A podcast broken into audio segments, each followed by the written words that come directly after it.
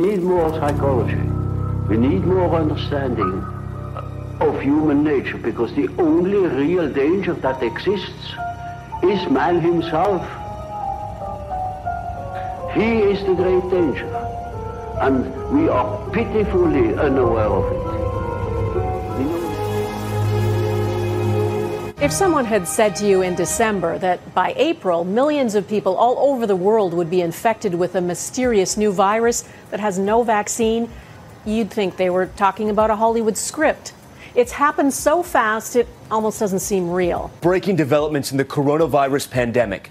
The death toll rising in the U.S., more than 60 dead. Doctors on the front lines in Italy with an ominous warning tonight, calling this the apocalypse and telling the world to get ready. Well, most of us have never lived through anything like this. No one is immune to the COVID 19 virus, it threatens all of us. Now imagine a world where mass outbreaks of deadly diseases are commonplace. Well, it sounds scary, but that might not be too far off. The World Health Organization has warned in a BBC interview that we're entering a new phase where such a reality is, quote, a new normal. As the coronavirus pandemic brings life across the country to a grinding halt, Americans are facing a new normal. It is a new normal that we all have to get used to. I know a big question, Tom, from a lot of New Yorkers. When might we ever get back to normal? Uh, the mm. governor talked today about working toward a new normal. So we're going to a different place, which is a new normal. This morning, almost 40 million Californians waking up to a new normal. Social distancing at schools and businesses. You may be having dinner uh, with a waiter wearing gloves, maybe a face mask, uh, dinner where the menu is disposable, where your temperature is checked before you walk in.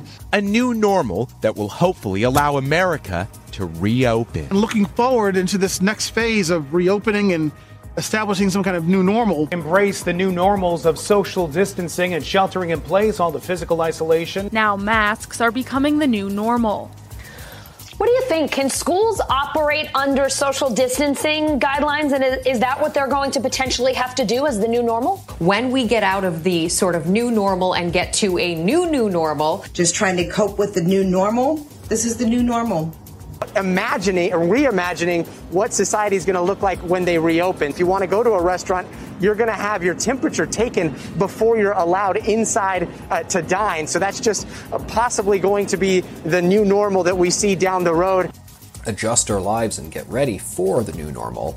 This new normal is going to look very, very different. A stepwise return to not normal, but a new normal. Long lines for food becoming a new normal. The communities return to normal or the new normal on what that may be. The coronavirus pandemic has meant not only online classes, but having to watch their job and internship offers go down the drain. So, what is the new normal like for the class of COVID 19? There will be a new normal. We just don't know what that new normal is yet. So, a return to normal as we knew it is not on the cards in the near future. And it is really important that I am upfront with you uh, right now about that. What we will be seeking to do is find a new normal. Get out of the lockdown and return to what will by the way, be a new normal. It's not going to be the normal we experienced before the, the virus took hold. Can I say this has become, this is likely to be the new norm? We will be having to live in a, a new normal, as we were trying to say, with this virus.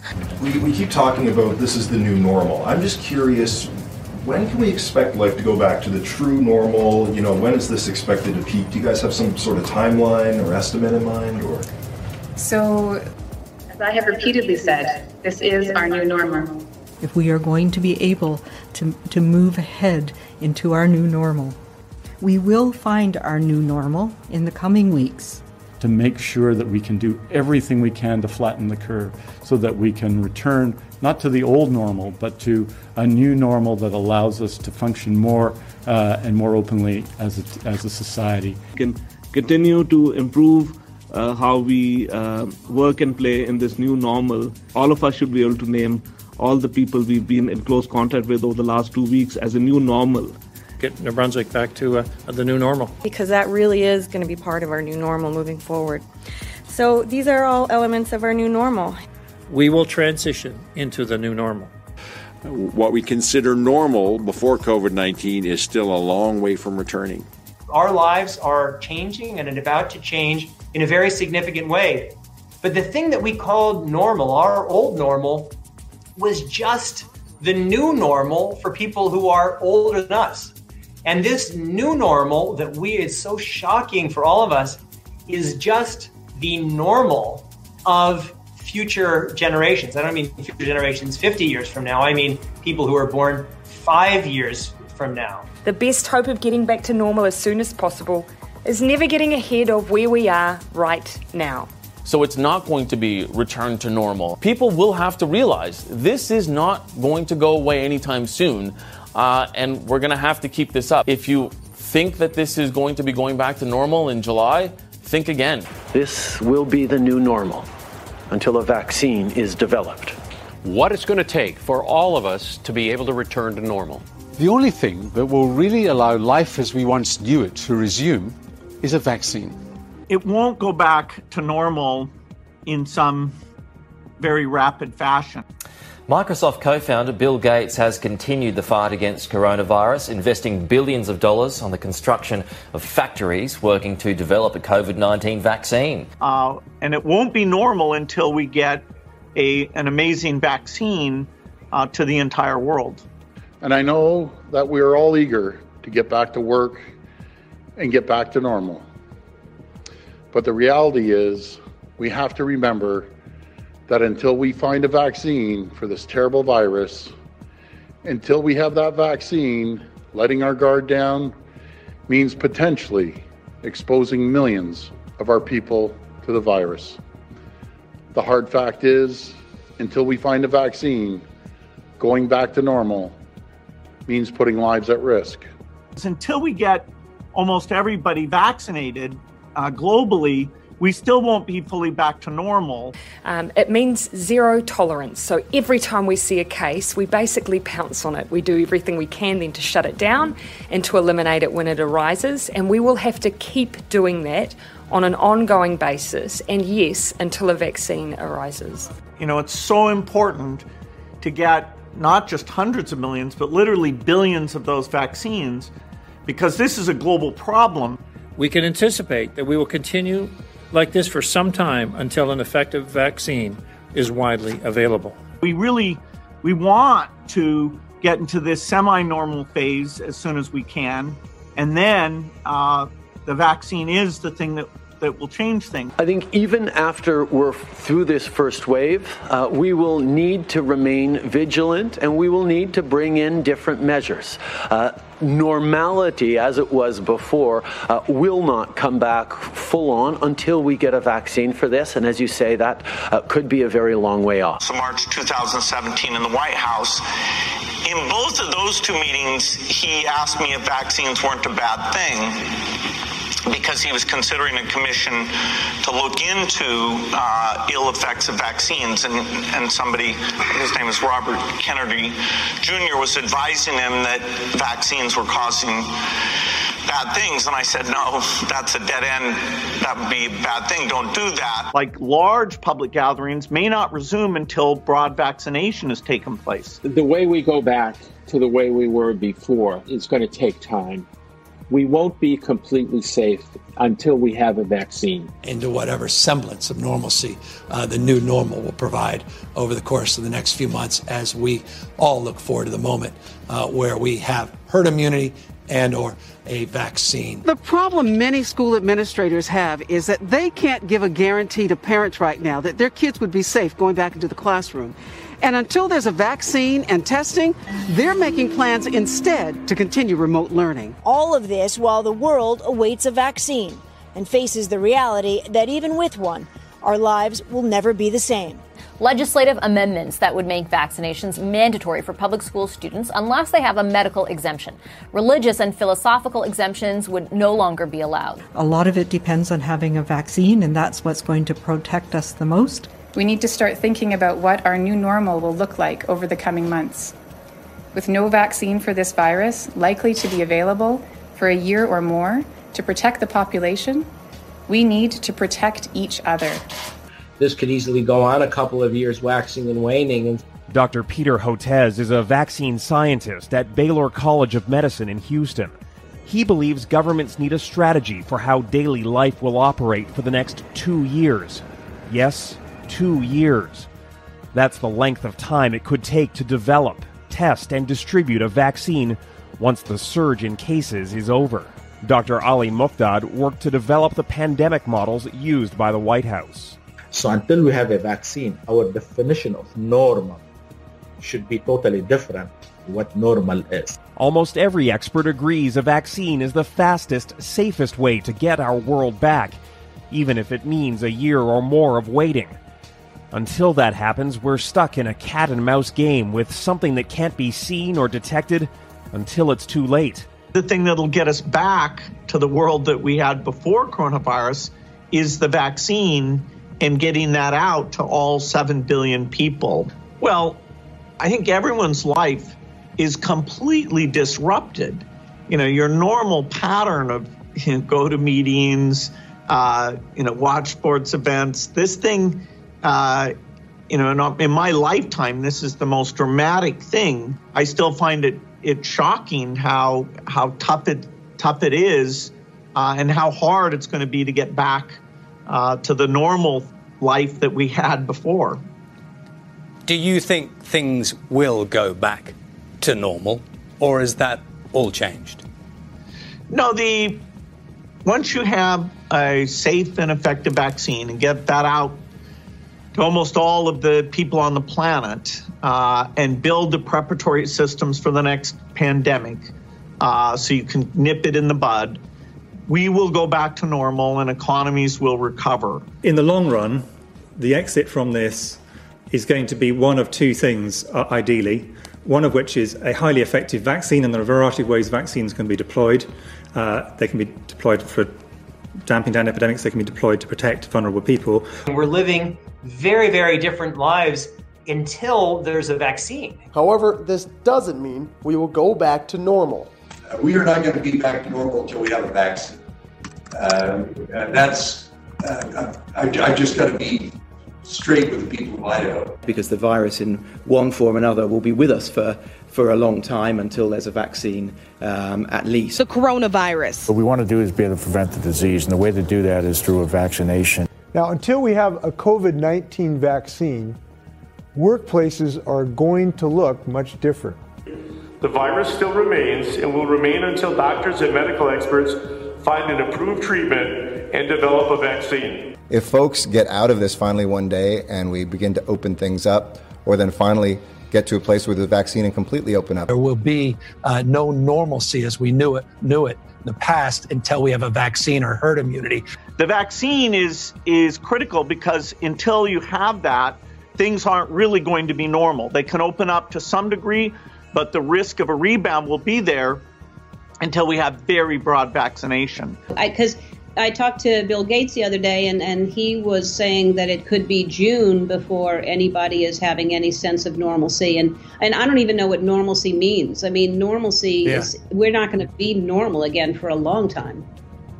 No, we're not. Not until we have herd immunity or vaccine. I mean, here's what the new normal may look like. Every establishment you go to, you've got a mask on, your temperature is taken. Uh, when you walk into that establishment, uh, it has half the number uh, of uh, aisles that it used to have. If it's a restaurant or a bar, half as many seats than it used to have. Your waiter may come over with gloves. Uh, you may have a menu that's disposable. Uh, there is nothing normal about that until we get the kind of therapeutics and ultimately get to the herd immunity. I'm struck, Bill, by when you were talking about the phases, the semi normal phase that you spoke of, mm-hmm. that sounded like months and months of that. If, if a vaccine is still not until 2021, that's that's many many months of um, this new normal. That's right. It's uh, almost certainly over a year where large public gatherings likely won't be taking place. We're likely to be using masks. Even in restaurants, there'll be some degree of spacing. If we do not have a vaccine, can I sit next to somebody in a movie theater? Can I go to a basketball game?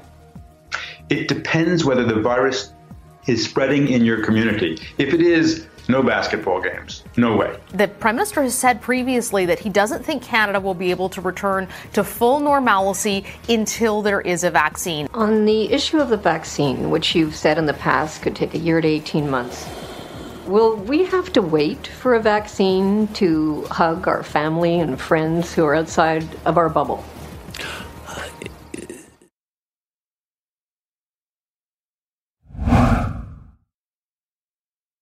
Eh, I'm not too sure about that. He didn't know how to answer that. Welcome to the TylerBloyer.com live streaming show. Uh, today is November, wait, no, February, February 6th. I think I was crossing wires with something I was looking at earlier, 2021. And uh, this show is called Bio-PsyWar, and we're going through the purpose and scope today. Uh, we're going to be covering a lot of ground, and I do have a a hard stop today for some uh, activities that are going on here at my house. There'll be some people coming by, so I'm going to get through as much of this as I can. And uh, as discussed in the last episode, uh, Total PSYOP Awareness, we will be kind of staying in this vein uh, for now and going over uh, the ongoing, uh, what now you know can be more clearly described as a PSYOP and uncovering the documents and source materials to see why uh, I've come to that conclusion. Not that it's a finalized thing. I'm very open minded to discovering more information as we all learn together.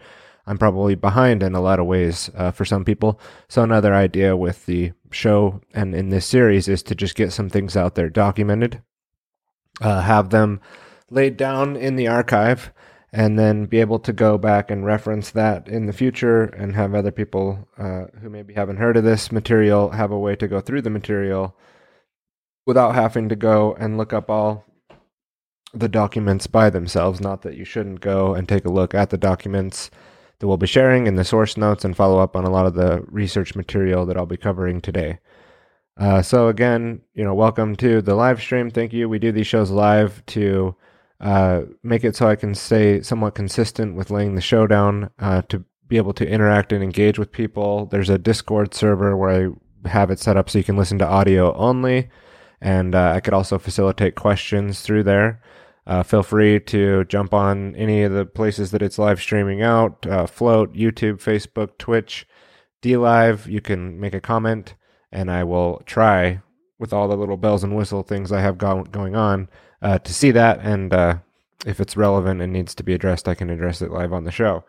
There's also a way to support the show through Streamlabs, and I do use uh, Streamlabs OBS here, so you'll be able to go to that link in the description and provide a tip to the show if you'd like to help keep the game going with uh, what we got going over here at TylerBloyer.com. I have invested in a new computer that is still not quite finalized yet for those that are looking for an update on that project. The new computer is not to replace this setup, but to be in addition to, so I can make a two live stream setup. One computer can be more production oriented during the week when I'm kind of doing my work activities on this setup. And anyway, it'll just create a, a better flow. But that computer, I'm having issues with it. It's not a challenge that I'm not up for and not something I can't solve. But uh, as you can maybe get a glimpse of the innards, some of the innards of it here, uh, down there behind the desk. Uh, there's a lot of wires. You actually can't see that computer in, on the desk there. I thought maybe you'd be able to get a glimpse of it from that view. But uh, yeah, we'll uh, keep you up to date for all the nerds out there. Uh, I think what it is is I, for some reason, it seems like I need a video card to boot this motherboard, even though it does have integrated video. It's possible that the CPU I bought maybe is not compatible or something with that, and so I think that's the hurdle I'm having, and so it's just, it, it is somewhat of a a pain because I've spent quite a bit of time sourcing the parts and things and didn't realize that. But I, after looking at a few forums, that seems to be the issue. Anyway, so yeah, there's uh, also the studio cam there. When I have a live studio guest, you'll be able to see uh, more of them over there, and then we'll have another desk, and they can sit over there, and they can plug into the mixer that I have, and then we'll have an in studio guest possibility uh, potential in the future of the TylerBloyer.com live streaming show. All right, so let's get into a little bit of the housekeeping today. Again, this is a continuation, really, of the previous shows that we've done on getting ready for Human 2.0. Uh, was done back in December 20th of 2020, and we're talking a lot about there about transhumanism. Will the new COVID vaccine make you transhuman? Um, talking about DARPA and how they're getting in there with the funding and sneaking things in with the mRNA vaccine from Moderna, and how Operation Warp Speed uh, was involved. Uh, Trump was involved with getting that going, but also just you know that he's playing right in, right along with the military-industrial complex as far as the research and funding and their plans to get you uh, closer to a transhumanist future.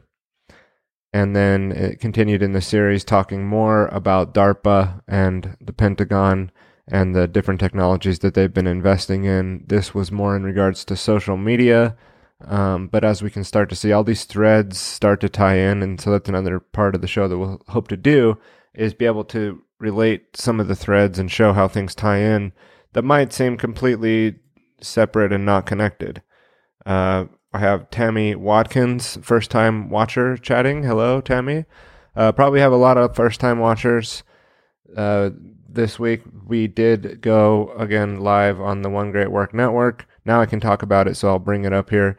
Uh, basically, this is Mark Passio's project to bring together content creators uh, who can talk about truth, freedom, uh, living under natural law, uh, no masters, no slaves, the word they use for that is anarchy. I don't have a problem with that, but I have gone into the past from uh, falling into the movement traps. Uh, the issues I do have with labels and that particular label, although I do understand the way that Mark describes it and agree that we should live. Uh, we have no we have no right to rule over others, and uh, we also should uh, attempt to align our behaviors with the laws of nature and live under those laws. I feel like the second part of that is all that needs to be said um, because that would also include the first part, and the first part is problematic enough in history and uh, the way that it's colloquially perceived. Uh, but anyway, here's some of the creators on there, and again, yeah, there might be some people finding my work from the site, and that's cool. So if that's you, that's awesome. I've made some new friends. I think we'll be uh, reaching out to some of these people and checking out their work as time goes on too. I really appreciate Mark for even uh, giving me the chance to be on the network, and uh, I've you know helped out a lot with the back end, but wouldn't expect you know that any favors to be done. So I feel like uh, my interview with Bill Church is really what kind of got that going. And Bill Church, if you go back in my archives back uh, in three or four years ago, I had an interview with him when I was doing the Liberty Lifestyle podcast. So anyway, that's a little bit of that. Like I said, today's a limited amount of time, so I'm going to kind of start speeding up here. Another reference that I would check out in regards to today's show materials is, of course, the Grand Theft World podcast, and specifically episode number seven, the Cyber Panopticon. And uh, in that episode, Richard went through and read a lot of documents that uh, connect back some of the source materials and things that we'll be talking about today. I think we, there's even some overlap in the documents, but we went through how uh, the WHO changed the meaning of a pandemic, and uh, also how there was a lot of gain of function research uh, being done with MERS and SARS-CoV-1, and uh, how that connects into the current ongoing plague, and uh, actually goes in and pulls out a lot of the documents, uh, how Daszak's, uh, EcoHealth Alliance, um, talks about the natural or- origins of SARS-CoV-2, even though it's a chimera virus uh, created in a lab, and that is becoming more of a common understanding. And people may just need some context on why that would be. And so today we're we're really just going to go into into depth on more of the psychological operations that we went into last week, and then connecting that into how this uh, ongoing uh, COVID operation is also a psychological operation mixed with real world things that are going on. It's not all like it's that doesn't mean it's not real. It doesn't mean it's uh, not something that's going on. It just means that there's a multifaceted thing here that we're looking at that needs to be looked at from a lot of different angles, like uh, Rubik's cube. Um, uh, you know, very uh, periscopic or what, what's the word? Uh, per- it's you know has multifaceted ways to look at this thing, and uh, somebody in the chat can help me out. Uh, yes, that's right in line with my research. She doesn't like labels either, says Tammy. Thank you very much, Tammy. Um, I oftentimes don't check chats. I'm happening to look at one right now as I glance over, and I do appreciate people that watch and comment live. Although I also have to be careful not to get distracted. So lucky for me, not a lot of people watch my show live. uh, like I like I was saying last week, um, you know, well, one of the things, just real quick, is the Grand Theft World podcast is an extreme. Uh, it, well, what I want to say is that I'm very happy to be working on that, and uh, proud of the crew and Richard and the work that he's done over the years as well, and just really um, um, elated to be working with him on a project to continue the work that he has done through the past into the future and make it video style, and also has helped me to continue with what I'm doing and reinvigorate the work that I do. And uh, anyway, so with that said, I feel like I'm just really starting out here. I, I wanted to get some successful productions under my belt and kind of continue on the path to be able to not to feel more like a legit you know content creator and uh, as far as th- those doors i feel like they're just opening and i'm just starting to get into the idea of what i would like to do with the content and uh, today i think you're going to get a glimpse of that and the style that is not going to be so much about me but more or less laying down the research as it's coming out just as a, another archiver which is kind of one of my roles that i that i see myself as is just a an internet and information archiver. And uh, again, even with that, still really just getting started with those projects. All right, now, okay, we're going to save that one for later. Press the wrong button there. Let's go to this one. Oh, press the wrong button. All right, let's see if we can figure out which button we're supposed to press. uh, resources for today's episode. Let's close out these as we go so we can make more room. Uh, Spitfire list, Dave Emory. Now, this man has put out a tremendous amount of work over the years, and what you can do is I'll share this particular archive view like this in the show notes. And I would suggest for those that are interested to follow up on any of the stuff that we've been talking about today or the uh, uh, COVID 19 thing and the cyber pandemic and the biopsych biopsych apocalypse is what David calls it, and so I went with Bio-PsyWar uh, for a potential like mini series on going into some of the information that he's covering, going over not just what he's covering, but contextually. I think this is the best place for somebody to go next if they were to be like, I'm hungry and I want a lot more information. So I'm just taking note to put this particular link in the show notes. The Dave Emory archives and you can go back to the beginning of 2020 and start uh, getting really good information about um, the different military aspects of the funding of this uh, bioterrorism event that we're living through now. And uh, episode 119 and 120, I feel like would be a good place to start. So I'll link that in the show notes as well and you can go through and Dave does a good job at archiving and resourcing all the stuff that he's reading and talking about and um, he's still going at it still kicking and uh, somebody who's definitely worth checking out now another article that's definitely worth checking out in regards to today's topic would be traveling or no that's not the name of the article. Bats gene editing and bioweapons. Recent darpa experiments raise concerns amidst coronavirus coronavirus outbreak is the headline. And this is from whitney webb from last american vagabond. And this was posted on january 30th 2020 and uh, dave emory i think in that articles or episode 29 uh, 1119 and 1120 goes over this article as well so it's also good to have here in the source materials let's just read through the conclusion really quick and uh, then we'll move on and leave that one in the show notes. But uh, something that's definitely worth looking into. If I can pull that in. Okay, again, reading from Whitney Webb's article over from the Unlimited Hangout podcast. You can find her on Rokfin and create a free account and watch her materials. And also, she writes for The Last American Vagabond. I think there's even like a WhitneyWebb.com. Excellent researcher, uh, very well sourced, and uh, factual evidence that you can go look into for yourself, and also absolutely terrifying some of the information. Um, all right, let's just do a little. Okay, reading from the article. Her conclusion Research conducted by the Pentagon and DARPA specifically has continually raised concerns not just in the field of bioweapons and biotechnology, but also in the field of nanotechnology, robotics, and several others. DARPA, for instance, has been developing a series of unsettling research projects that range from microchips that can create and delete memories from the human brain to voting machine software that has that is rife with problems.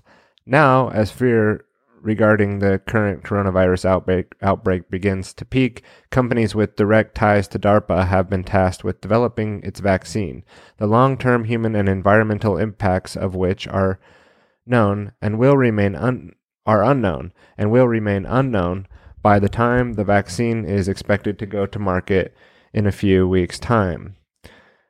Uh, again, this article was written in 2020. Just to clarify, uh, January 20th of 2020. So I'm not sure if there was some kind of expedited expectation of vaccines hitting the market then, or what she means there. Uh, furthermore, DARPA and the Pentagon's past history with bioweapons and their more recent experiments on genetic alterations and extinction technologies, as well as bats and coronas viruses in proximity to China, have largely been left out of the narrative. Despite the information being publicly available, also left out of the media narrative have been the ties to both USA, MR, IID, and DARPA, partnered Duke University. Uh, partnered to the Duke University to the city of Wuhan, including the Institute of Medical Virology. Let's just read that last part again. Uh, despite the information being publicly available, also left out of the media narrative have been the direct ties to both US IMRAD, IMRID, I think is how you say it, and DARPA, a partner Duke University to the city of Wuhan, including the Institution of Medical Virology. The last paragraph here through much about the origins of the coronavirus, or sorry, though, let's see how this looks full screen. If I do it like that, doing it live, it up there, and that's okay. Though much about the origins, uh, origins of the coronavirus outbreak remain unknown, the U.S. military ties to the aforementioned research studies and research in institutions are worth detailing as such research, while justified in the name of national security. How many things have, have you heard justified in the name of national security? And we'll find out some more things like that today that are done to the population in the name of defense and security. Has the fright ha- this research has the frightening potential to result in unattend- unintended yet world-altering consequences. The lack of transparency about the research, sh- such as DARPA's de- decisions to classify its controversial genetic extinction research, and the technology use and the technology's use as a weapon of war, compounds these concerns. While it is important to avoid reckless suspicion as it much as possible, it is the opinion of the author that the information in this report is in the public interest and that the readers should use the information to reach their own conclusions about topics discussed therein on herein. Very good advice from Whitney Webb, and I agree with that. And I would recommend going and reading through that article, uh, archiving it, opening up the links that she laces in throughout, and starting from there as a good point. Maybe while while checking out those podcasts eleven nineteen and eleven twenty from David Emory. Okay, now as we do usually in the show, we must pull a correction. Corrections. I need like a little animated thing. Corrections. Okay, that takes me out of the picture. Uh, psyop isn't necessarily the word that the military uses anymore to describe their operations, and they went with a, a different word. And uh, we have M- NPR here. Let me get my NPR voice going to tell you about this latest news nice and softly. Uh, you know, similar to how like the Department of War became the Department of Defense, or how the Patriot Act became the Freedom Act, and all these different other Orwellian things that go on. Uh, changing the language, changing the name. I, I think how the the WHO changed the definition of what a pandemic is. So let's read here. Uh, the Department of Defense has declared that the psychological operation, PSYOPS, doesn't have a positive connotation. Oh, really? Upon hearing the terms, Americans are likely to think of the General's Daughter or Apocalypse Now or the Men Who Stare at Goats. So they've rebranded. It's important to keep your military, you know, PR on point. From here on out, the units comprise Military Information Support Operations, or MISO. The Atlantic Mark M. Binder obtained a copy of the internal Pentagon email from Rosa Brooks. So I clicked that. Let's see. I think, is this the Atlantic article? Yeah. And you can actually go read the email, apparently. I mean, it's pasted in here. Who knows if it's totally legit. And uh, she goes over why she'd like to change the name uh, Rosa Brooks here, the Secretary Advisor to the Unsecretary of Defense for Policy and Deputy Assistant Secretary of the Defense for Rule of Law, International Humanitarian Policy. So they had a PR problem. They had to change it to MISO. Uh, you can read the Atlantic article here, and uh, let's just go ahead and read that into the record. It says below an internal Pentagon email from Rosa Brooks, Senior Advisor to the Under Secretary of Defense for Policy and Deputy Assistance, Secretary of Defense for Rule of Law and International Humanitarian Policy, explained in her senior Pentagon officials that the Secretary of Defense Robert Gates had signed off on an effort to reduce the stigma of psychological operations, or PSYOPs, by changing the name to Military Information Support Operations, or MISO. The email was obtained by a source who supports the name change. Window dressing? Yes, but it's a start. According to the official Pentagon policy, PSYOPs are planned operations to convey selected information and indicators to foreign audiences to influence their emotions, motives, objectives, reasoning, and ultimately the behavior of foreign governments, organizations, groups, and individuals. That sound sounds a bit sinister. So and so does PSYOPs, which is an which is why Admiral Eric Olson, the commander in chief of the Special Operations Command, decided that he wanted to change the name. Some PSYOPs are tricky and controversial, and most are benign. The post earthquake radio broadcasts the U.S. military orchestrated in Haiti telling people where they could get food were technically PSYOPs, as the posters and the radio ads in Iraq informing citizens that they could come across any IEDs that they call certain telephone numbers and report it. Among other psyops inc- considered was a halfway change. On the battlefield, psyops would remain psyops. In other settings, however, like in outreach to the Muslim world, it's called a miso. That strategy was abandoned in favor of the full name change. The word having leaked about the ch- okay, so anyways, it goes in there and uh, then the email that you can read. And we have a lot more things to read today, so I'm going to leave that there for now. But just thought that was interesting that, you know, a PR change, we had to get a better name to make people feel better about our operations. And then there's more official documentation I found on the same thing, kind of going over the same problem, public relations issue.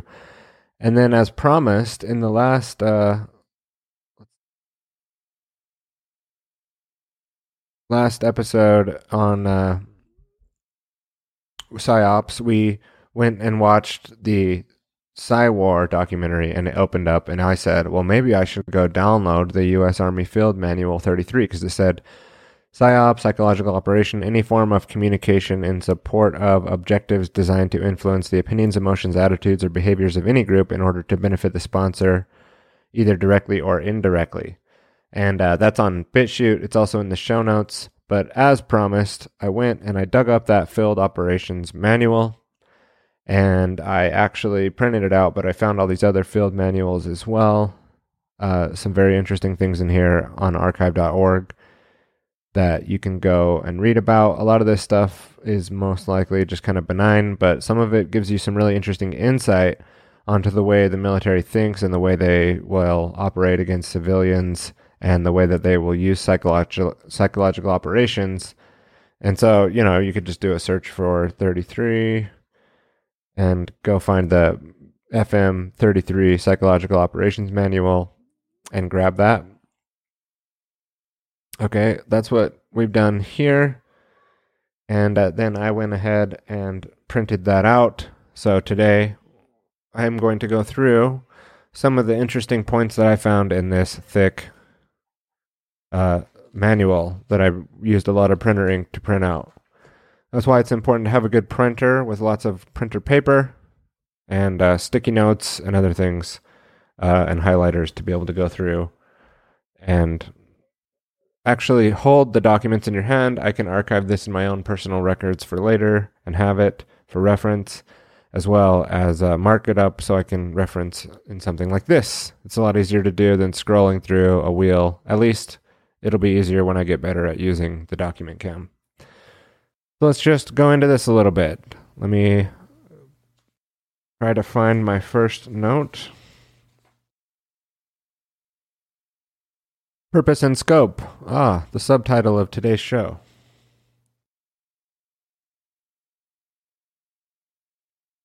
Here, let's get in a little bit here. See if we can line this up. Okay. Hopefully everybody can hear me all right at that angle and see the documents. I got folks. Folks, I got them. All right, this manual provides doctrinal guidance for commanders and staff officers for the conduct of psychological operations uh, discussed. Let's see if we can switch this.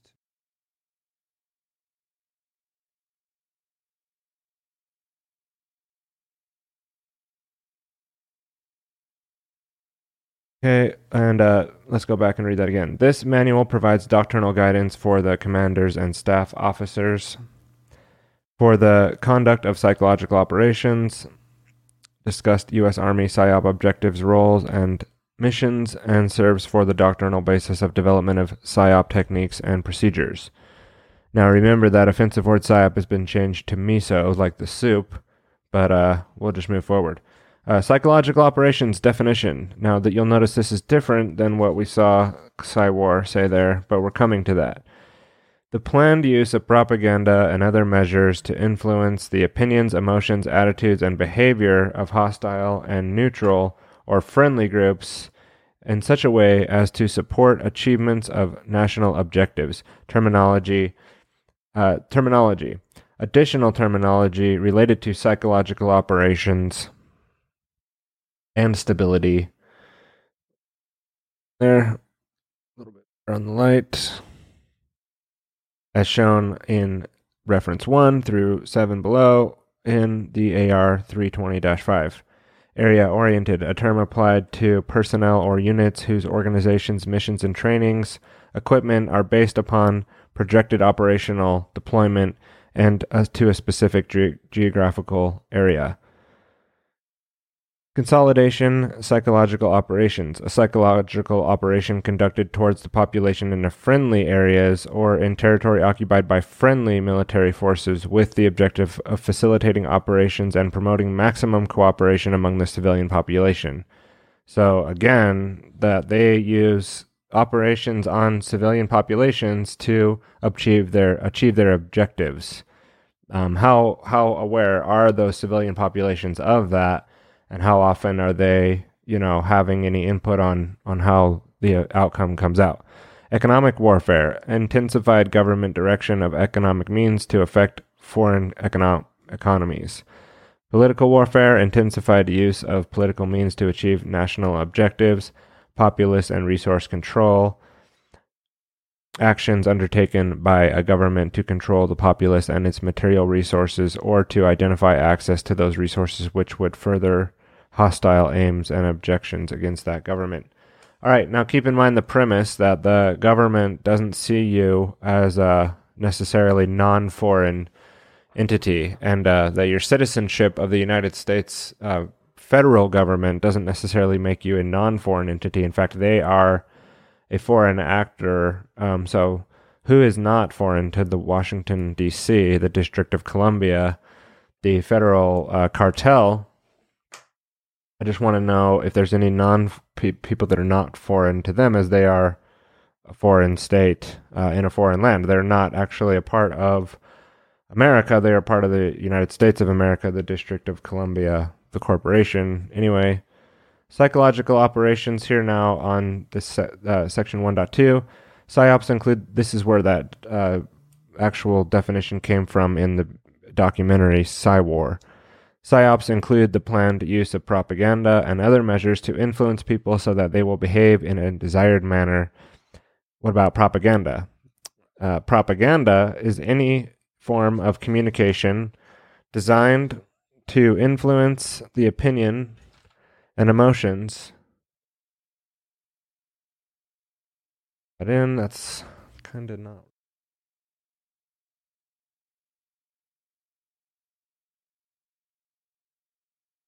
Uh, they are designed to influence the opinion and emotions and attitudes or behaviors of any group in order to benefit the sponsor either directly or indirectly. Uh, other measures are actions, military, political, economic, social, or other, which assist in accomplishing the PSYOP objectives. They may be employed alone or in conjunction with other PSYOPs and may be implemented by any element of the command. Propaganda, uh, this section here on uh, generally on propaganda, General propaganda is used to communicate persuasive messages to select targets and audiences, and in the most effective when used to exploit existing attitudes and opinions which may cause the target audience to respond immediately. So we're just getting through some of the terms here. Uh, classification propaganda is a classified according to the source as white, gray, or black. Uh, these are different classifications of propaganda. Uh, white propaganda is overly disseminated and overtly disseminated and acknowledged by its true source. The source of gray propaganda is not identified but is left to the imagination of the audience, and black propaganda purports to emanate from a source other than the true source. Class- classifications as white, gray, and black has no relationship to the validity of the content. So, regardless of whether it's white, gray, or black, it doesn't mean that it's true. It's just the different ways that they disguise that. There's lots of other interesting information on the categories of PSYOP here. Application. Skipping ahead to page uh, section 1 4. Uh, section 111, application Part A. Military psyops are the source of power available in the commander, which, when applied in conjunction with other elements of power, can substantially aid and accomplish the elements of the mission. Commanders at all levels of command integrate PSYOP into the plans and operations. PSYOPs are particularly valuable when restraint of the military force is desirable and when friendly forces possess superior combat power. PSYOPs are employed in the following types of operations limited and general war, stability and operations, unconventional warfare, prisoners of war, and civilian intern programs. We're going to get into that. Uh, and assistance to civil authorities. And then they go into some of the capabilities, the evolution of PSYOP effectiveness. Probably be very interesting uh, none of the stuff that I've skipped in here is not interesting. It's just in the essence of time. I'm going to move ahead. You can download the whole thing and read it for yourself. Uh, here, chapter four, they talk about media. Um, they talk about face to face communications, printed matters. They talk about uh, loudspeaker systems, radio, how to use these different various aspects of media, television, of course, in general, television is one of the most effective medias for persuasion. Television offers many advantages for PSYOP and is the wide application in other fields contribute to its acceptance and use. Television is acceptable in the limited general and Cold War and has the potential to educate and influence on a scale never before possible through the other media. Television, like radio, can be employed to reach the mass audience. In areas where television stations are not common, television receivers may be distributed to key communicators, public installments, and, and select individuals. And that's very interesting because why are televisions so cheap to buy, you may wonder. And uh, basically, you know, oftentimes these stimulus packages and things are enough to, to cover the cost of the TVs. You can see that, you know, that's right at that line of what people can kind of afford if they reach out a little bit. And just keep in mind again that this was written in 1968 or is published. It's a field manual from the 68. So just imagine what the updated versions would go into. With media, uh, motion pictures, of course, is another way that the military industrial complex uh, uses the art of uh, manipulation and propaganda to have uh, their their uh, agendas be accepted more easily by the target audiences. General Motion Pictures combine many aspects of face to face communication and television by creating a visual and audio impact on target audiences. U.S. Army PSYOP units do not have the capacity to produce motion picture films. Appropriate films are selected from available sources to include indigenous films and films produced by responsible by responsible U.S. agencies. Films produced by responsible U.S. agencies. Um, what? Who would that be? I mean, I, I've got a good idea where we could take that, but I'd like to maybe, you know, come back and cover this more in the future. Um, where did I get lost here? Highlighting. So we'll just take a quick. That's funny. It's funny that they said the U.S. military doesn't have. The U.S. Army PSYOPs unit does not have the capacity to produce motion pictures. like that needed to be like explicitly stated. But then there are other responsible U.S. agencies that do. Thank you, CIA, and others, I'm sure.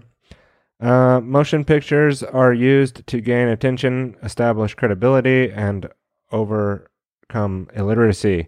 Many films have limited applications because they address areas uh, peculiar to local interest and minority groups.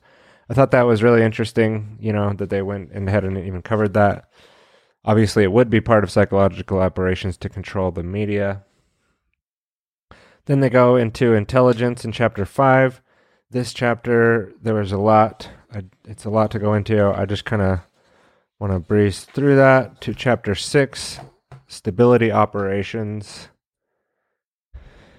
And uh, what they go into here stability operations include the entire spectrum of military operations conducted to counter an insurgency. During these operations, the role of PSYOP acquired, acquires increased significance because the host country and insurgent forces strive to gain the support of the populace of their respective causes.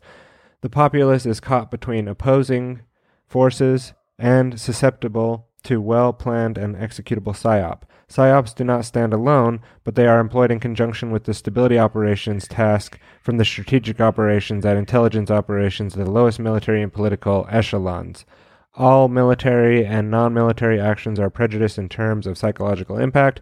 This consideration may require sacrificing short range tactical advantages in order to preserve long range PSYOP objectives which support U.S. policy and programs. All right, and then they have like all these interesting uh, schematics and diagrams that you can go look at. Um, this one was an interesting. Uh, concept of employment. U.S. Uh, normally, U.S. Army PSYOP participants in stability operation is initiated on request of the host government. Requests for this assist assistance are likely occurred during an early stage of an insurgency. United States Army PSYOP units are committed to. Da, da. I think what I really wanted to show here was just the graph of this and how it goes out.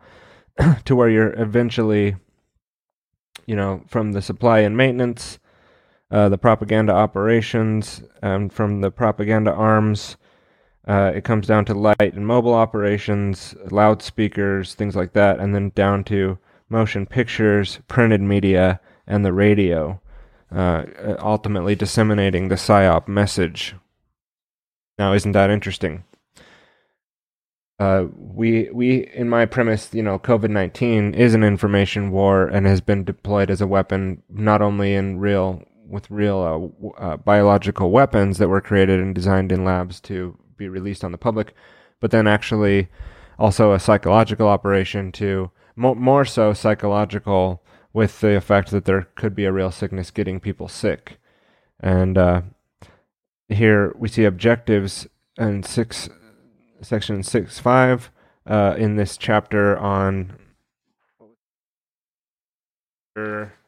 six stability operations. In stability operations, PSYOPs are designed to support U.S. national objectives and host country programs and are directed towards selected target audiences. The hostile, friendly, and neutral target groups and their associated PSYOP objectives are discussed below. Again, folks, if you're joining late, uh, or if anybody's even watching at all at this point with the reading, uh, we're going over the Psychological Operations Army Doctrine Field Manual uh, 33 from the headquarters of the Department of, of the Army, June 1968. And we are on chapter 6, and we're reading a subsection here on objectives. Uh, civilian populations. The PSYOP objectives are to gain, preserve, and strengthen civilian support for the host government and its stability operations objectives. An important additional objective is to establish and maintain a suitable image of the U.S. elements supporting the host country. Host countries and allied forces. The PSYOP objectives are essentially the same as for civilian populations and contribute to building and maintaining the morale, loyalty, and fighting spirit of these forces. Neutral, the PSYOP objective, neutral is the word that we're going over. The PSYOP objective is to gain the support of the host country and external neutrals for the establishment government, established government. All right, so again, there's there's ways that they'll use psyops on host countries, even civilian populations of their own host country, in order to achieve the objectives of the military of the United States. And so uh, you know, you got to wonder about that. They've been saying there's been an insurrection and all these other words. There's, there's, is there a reason why they're using these words? Is that because they are military psyop words that can then engage higher levels of the psyop? Uh, skipping ahead to this section on populace and resource control. Populace and resource control operations often are unpopular because they are usually consist of restrictions imposed upon the local populace, uh, PSYOP exploit this, the positive gains realized through populace and resource control measures.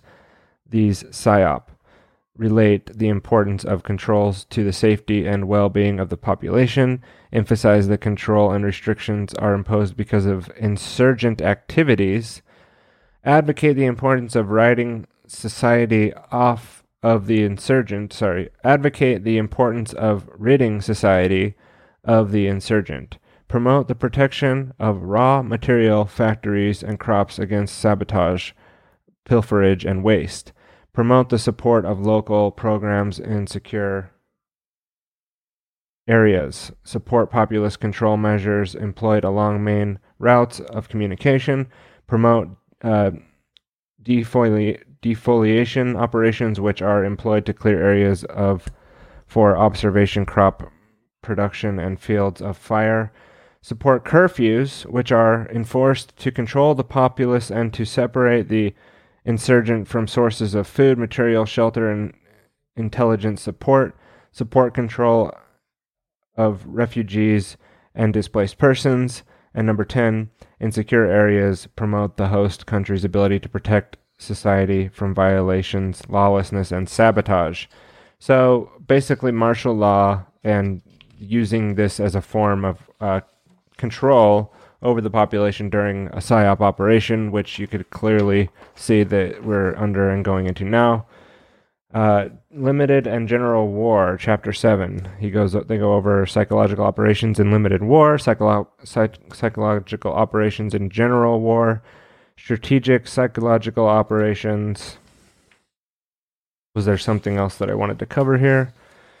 No, I think that's it. So basically, that just just going and showing you some of the techniques of the psychological operation uh, field manual because you can see those techniques being deployed now on you know the people here all all around the world actually, uh, not just in the United States.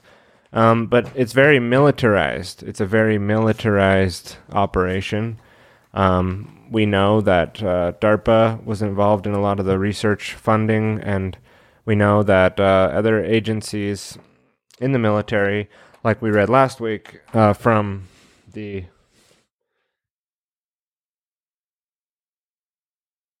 Information Operations Roadmap, One Right Turn, and were their document that uh, they're constantly studying and planning how these different pandemic and operation things will happen and occur to a civilian population and how they can go about managing that situation.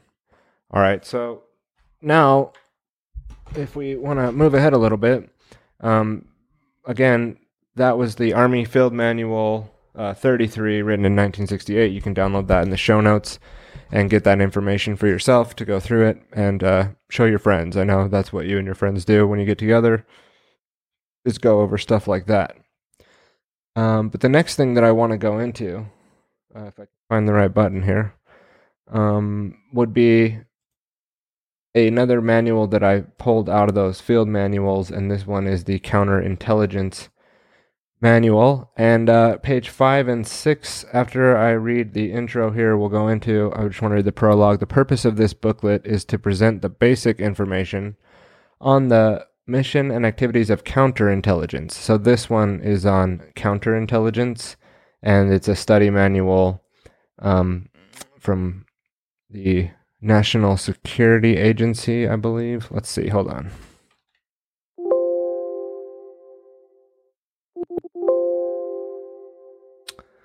U.S. Army School of the Americas document on counterintelligence. And a part, the purpose, we'll just read the prologue. The purpose of this booklet is to present the basic information on the mission and activities of counterintelligence, but with the understanding that the primary mission is to support the commander of the armed forces. This booklet is dedicated to the concept of counterintelligence in relation with the functional areas, the application of the functions, and blah, blah, blah. All right, so I wanted to read page five and six. We can objectives here.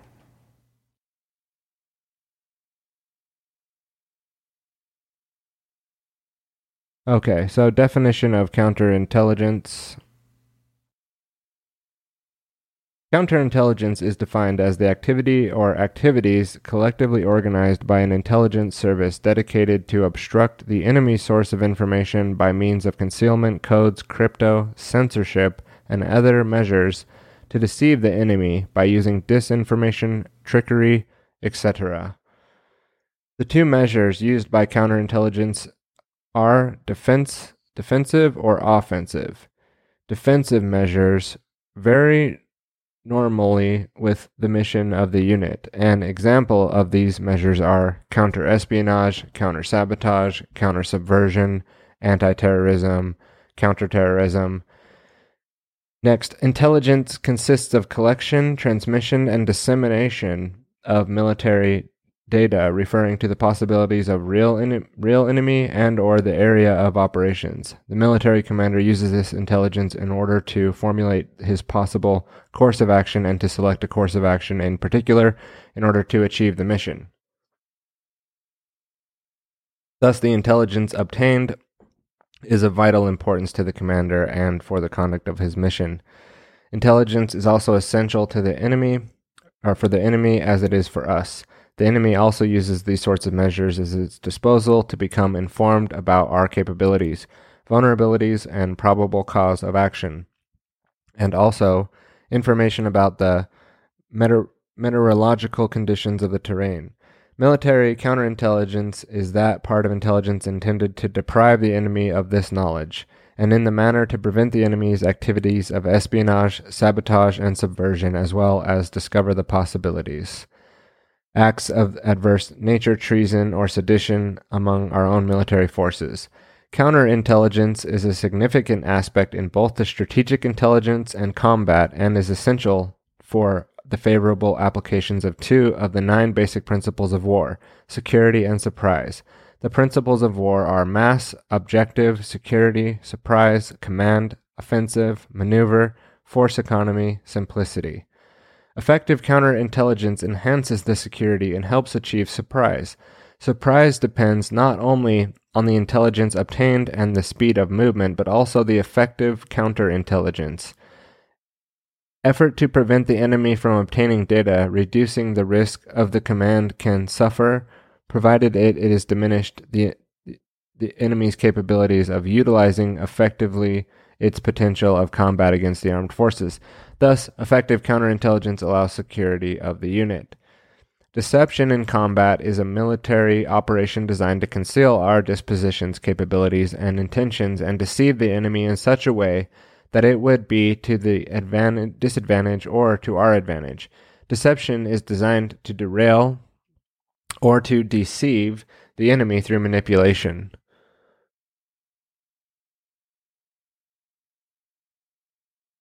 Right, back to the reading. Um, well, anyway, so this this is uh, a document on counterintelligence, which is also interesting to go through. I think I would want to mark up more of the interesting parts, again, going back to provide the evidence of how counterintelligence may be used in times of peace, perceived peace by the local host population, and uh, how those. My point is not necessarily to expose the military and how they operate, but it's more or less that what I'm threading together here is that these things are not just done in times of war too in uh, in Iraq, but that you know the the wording of enemy and things like that is not just talking it's you know look at the wording they're using now with domestic terrorism and you know the insurrection and like we saw in the army field manual on uh, psychological operations that why are they calling what's going on in america at the capitol uh, you know a month ago a, violent insurrection? Well because now they can treat these local groups uh, as domestic terrorists and then uh, the psychological operation, you know, can continue on those uh, parts of the of the citizenry, and uh, you know, they're telling you right uh, to your face how that works and how they'll use the media and the movies and different propaganda to get people to go along uh, with you know their plans. And today, what we're going to do is go into a little bit more of their plans by covering the strategic trends program document, uh, if I go here, for some reason my um, Stream Deck, I've kind of got mixed up between this and Grand Theft World and what happens here and there, but uh, that's okay.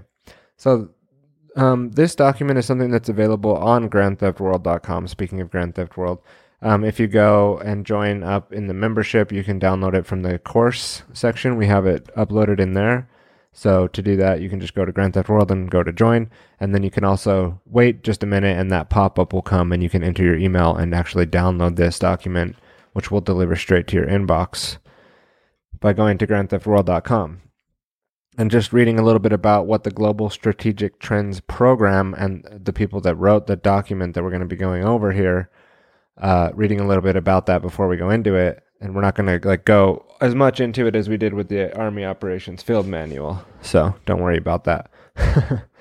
um, but they were established in 2001 to research and understand the potential trends that shape the information of the future of strategic in strategic context. It is undertaken at the Development Concepts and Doctrine Center, which is the UK's Joint Forces Command and based in Shrivenham, Wiltshire. One of the main findings of the global strategic trends out of 2040 is that the era of 2040 will be the time transition characterized by instability in both relations between states and in the relations between groups within states.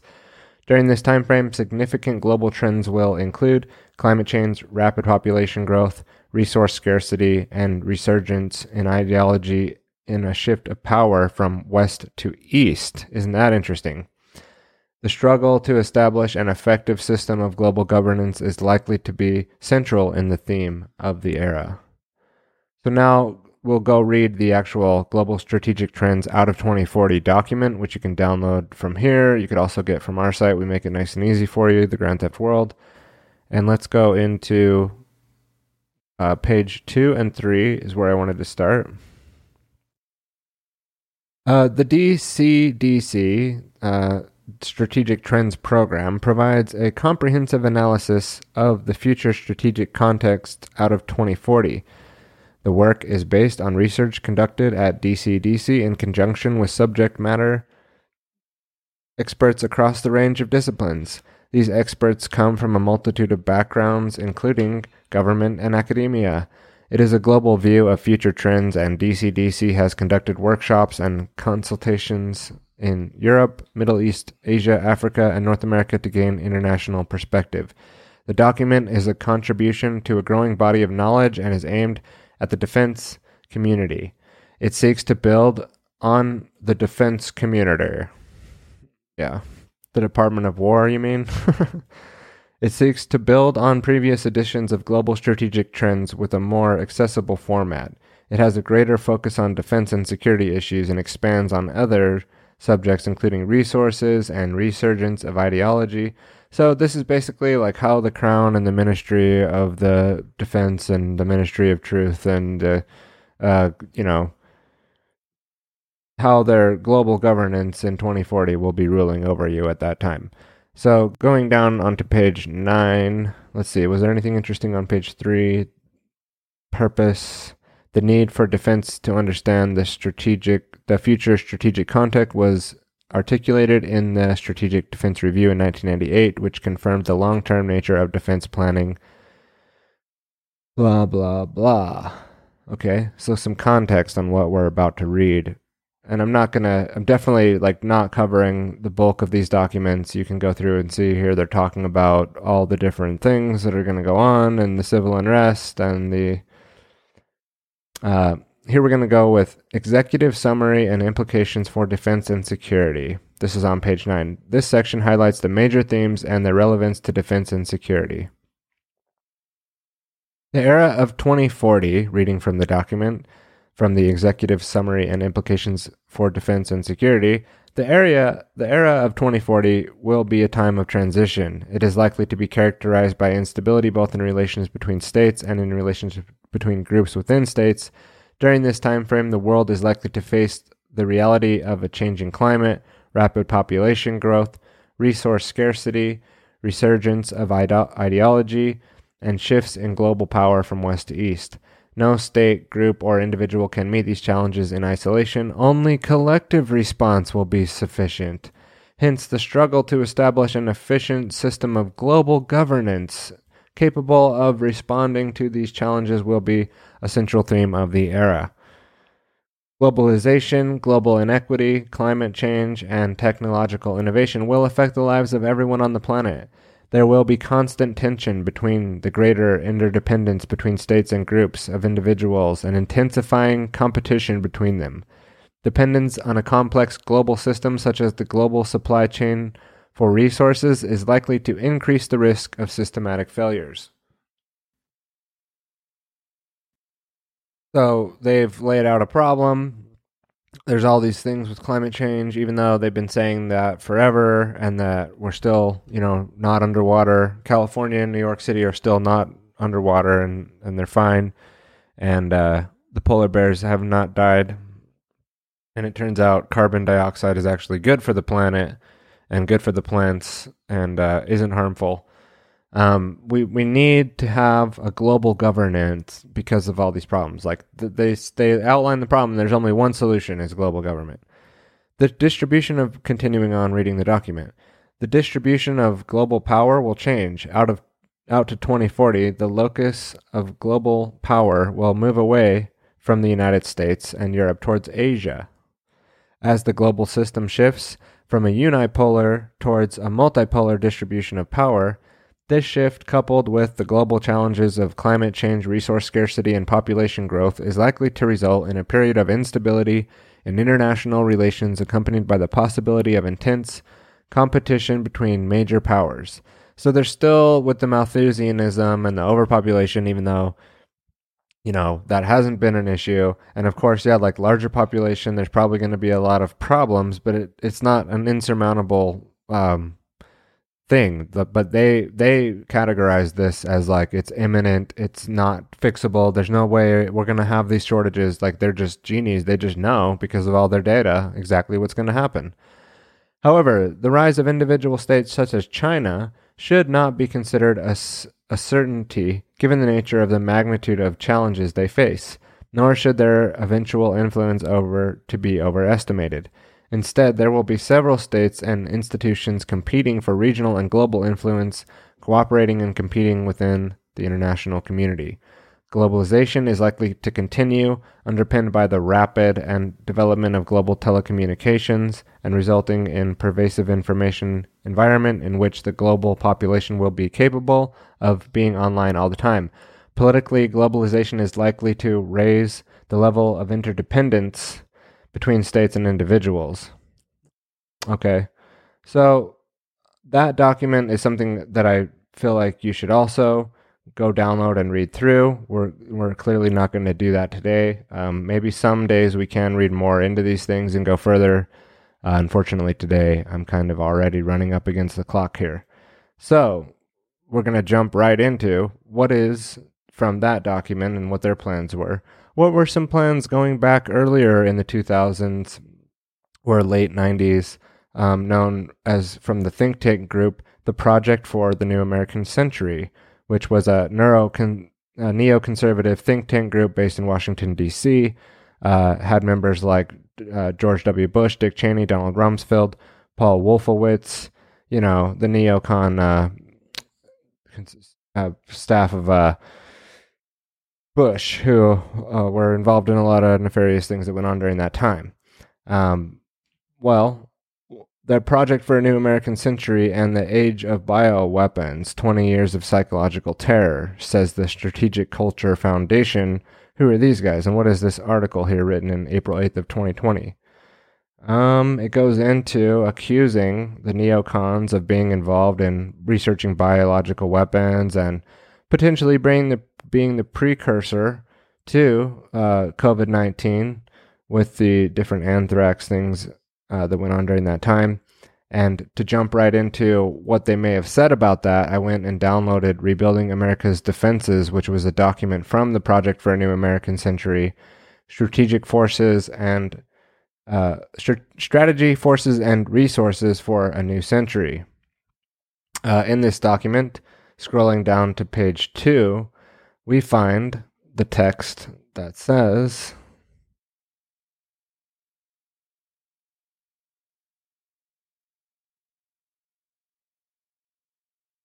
Okay, I wanted to read page two and three here. So this is going to be a little bit more reading. This is reading from the Project for a New American Centuries document, Rebuilding America's Defenses, Strategy, Forces, and Resources for a New Century. This was coming out of the early 2000s. The group uh, is now no longer in existence since 2006 um, and has been succeeded by more groups like this that we'll go on to in the future in this show. But uh, let's just start in. In other words, until another great power challenger emerges, the United States can enjoy a respite from the demands of international leadership.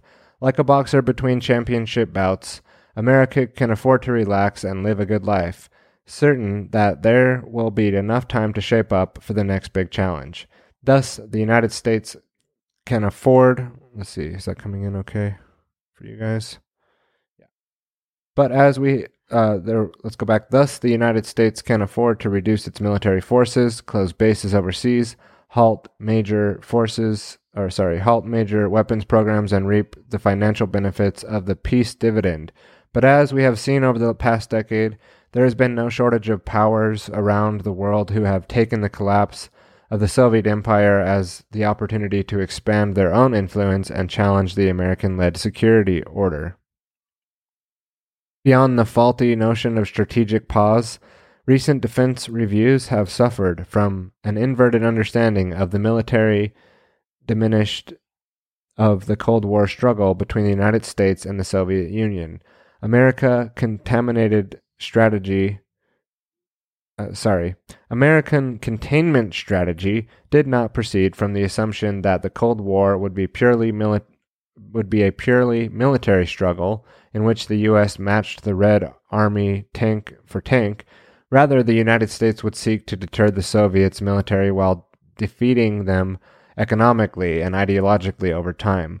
And even within the realm of military affairs, the practice and deterrence allowed for what in military terms is called an economy of force. The principal job of NATO forces, for example, was to deter an invasion of Western Europe, not to invade and occupy the Russian heartland. Moreover, the bipolar nuclear balance of terror made both the United States and the Soviet Union generally cautious. Behind the smallest proxy war in the most remote region lurked the possibility of Armageddon. Thus, despite numerous miscalculations, though the five decade of Cold War, the United States reaped an extraordinary measure of global security and stability simply by building a credible and relative terms inexpensive nuclear arsenal. In relative terms, it was inexpensive. Um, then they show some difference differences between the Cold War and the 21st century and in that table, and we're going to continue reading on. Over the decade of the post Cold War period, however, almost everything has changed. The Cold War was a bipolar war. The 21st century war is, for the moment at least, decidedly unpolar, or unipolar. With America in the world's sole superpower, America's strategic goal used to be containment of the Soviet Union. Today, the task is to preserve the international security envi- environment conducive to American interests and ideals. So the the the United States' military new role is just to preserve and you know contain and achieve the things that are in America's best interest, even in a time of peace. The military's job during the Cold War was to defeat the Soviet expansionism. Today, it is tasked to secure and expand the zones of democratic peace in quotes. That's very good that they put that in quotes. To deter the rise of new great power competitors and to defend key regions of Europe, East Asia, and the Middle East, and to preserve American preeminence through the coming transformation of war made possible by new technologies. From 1945 to 1990, U.S. forces prepared themselves for a single global war that might be fought across many theaters. In the new century, the prospect is for a variety of theater of wars around the world against separate and distinct adversaries pursuing, pursuing separate and distinct goals. During the Cold War, the main venue of superpower rivalry, the strategic center of gravity, was in Europe, where large US and NATO conventional forces prepared to repulse a Soviet attack, and over which nuclear war might begin. And with Europe now generally at peace, the new strategic center of concern appears to be shifting to East Asia. The mission for the America's armed forces have not diminished so much as shifted, or so much have shifted. The threats may not be as great, but there are more of them. During the Cold War, America acquired its security wholesale by global deterrence of the Soviet Union. Today, the same security can only be acquired at the retail level by deterring or, when needed, by compelling regional forces to act in ways that protect America's interests and principles. Compelling through psychological operations and MISO operations and psychological warfare, as we've talked about previously. This gap between diverse and expansive sets set anew strategic realities and diminishing defense forces as resources does not to explain does much to explain why the Joint Chiefs of Staff routinely declare that they see high risk in executing the mission assigned to the U.S. Armed Forces under the government's declared national military strategy. Indeed, the JCS assessment conducted of the height of the Kosovo Air War was a was the risk level unacceptable Such risks are the result of the combination of new missions described above and dramatically reduce the military force that has emerged from defense drawdown of the past decade. Today, America spends less than 3% of its gross domestic product on national defense, less than at any time since before World War II. In other words, since the since before the United States established itself as the world's leading power and cut from 4.7% of GDP in 1992, the first real post Cold War defense budget. Um, let's see, page two and three. Okay. I, I read a lot of that and I want to jump ahead a little bit here. That gives us a good idea of that part. And then I'm going to jump down to page 59 and 60 really quick. In fact, I might have been reading from a section that I didn't mean to read from necessarily, but that was decent uh, information to get into the record there. What I wanted to go after was here where they talked about biological warfare and let's read from uh, the top of page or the middle of page 59 and we're going to read down to the bottom or to the paragraph here in page 60 really quick just to get this part into the record so further transformation advocate advocates tend to focus on the nature of revolutionary new capabilities rather than how to achieve the necessary transformation. Thus, the National Defense Panel called the strategy of transformation without formulation uh, uh, without formulating a strategy for transformation. There has been little discussion of exactly how to change today's force into tomorrow's force while maintaining U.S. military preeminence along the way. Therefore, it will be necessary to undertake two-stage process of transition, whereby today's legacy forces are modified and selectively modernized with new systems readily available and true transformation when the result of vigorous experiments introduced radically new weapons, concepts of operation and organization to the armed services. These two-stage processes is likely to take several decades. The two-stage process. Yet, although the precise shape and direction of transformation of the U.S. Armed Forces remains a matter for rigorous experimentation and analysis, it is possible to foresee the general characteristics of current revolution in military affairs. Broadly speaking, these cover several principal areas of capabilities improved situational awareness, sharing of information, range of endurance of platforms of weapon, precision and miniaturization, speed and stealth, automation and simulation. These characteristics will be combined in various ways to produce new military capabilities. New classes of sensor commercial of sensors, commercial and military, on land and undersea and in the air.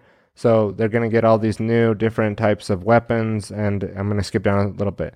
The proliferation of ballistics and cruise missiles and long range unmanned aerial vehicles will make it much easier to project military power around the globe. U- munitions themselves will become increasingly accurate, while new methods of attack, electronic, non lethal, biological, will be more widely available. Low cost, long endurance UAVs and even unattended missiles in a box will allow not only for long range power projections for the sustained power projection, s- simulation technologies will vastly improve military training and mission planning. Okay, so they're going to go into here how they want to use uh, biological weapons, basically, um, and so advances in biological warfare can that can target specific genotypes may transform biological warfare from the realm of terror to the politically useful tool. So they talk about in this document, in the PNAC document, which I was building up to there and kind of got on the wrong page and read some of the wrong record. But ultimately, that they're talking about race specific bioweapons being used as a useful political tool um, and potentially in the realm of terror or as a political useful tool. So that was the project for a new American century, uh, PNAC, as they're known, and uh, some of the stuff they were talking about back in the early 2000s with using race-specific bioweapons uh, in their uh, research there, things that could potentially be useful for the future. All right, so right now I am going to go check on a couple things, but I am going to leave you with a nice intermission. We're going to continue on with the Psy documentary, actually and we're going to jump into hour and six minutes and play it for about uh, 10 to uh, 15 to 20 minutes. And then come back and then there's a few articles that i wanted to go over that we might need to scrape into next time. But at least what i could do is leave you with another clip and another document after this clip which we'll go into. But for now i'm going to switch it to Psywar and uh, this part of the documentary which ties into what we've been talking about here and just continue on with the episode. Thanks for all those watching. Uh, lots of reading today, lots of uh, kind of going into stuff a little bit more in depth, and that's sort of the purpose of this series is to get this stuff out on record and uh, to be able to have peop- more people become aware of some of the research the military and DARPA have done in regards to the ongoing plague and uh, how we can make sure that we're not just falling for more psychological operations and legitimately need to take actions and are not just taking actions in our lives that are prompted and uh, promoted by people that are looking to profit off of our unhealthiness or off of our even demise.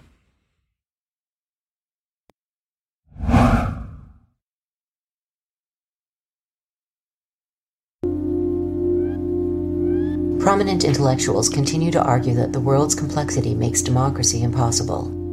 A recent cover story in Time magazine claimed that democracy is in the worst interest of national goals. The modern world is too complex to allow the man or woman in the street to interfere in its management. A man who surely would have agreed was Edward Bernays. Like Lippmann, Bernays served as a propagandist on the Creole Committee, and like Lippmann, he went on to refashion wartime propaganda for peacetime aims. In his classic text Propaganda, Bernays suggested that elites regiment the public mind every bit as much as an army regiments their bodies. Bernays considered mass mind control so crucial that it constituted, in his words, the very essence of the democratic process. Bernays' opportunity to shine arose when a crisis threatened not only the profits of major corporations, but the entire capitalist system. The solution, as theorized by business leaders, would lead to social breakdown, environmental catastrophe, and further alienation between the American people and their government. It would also lead to wealth on a scale never before imagined.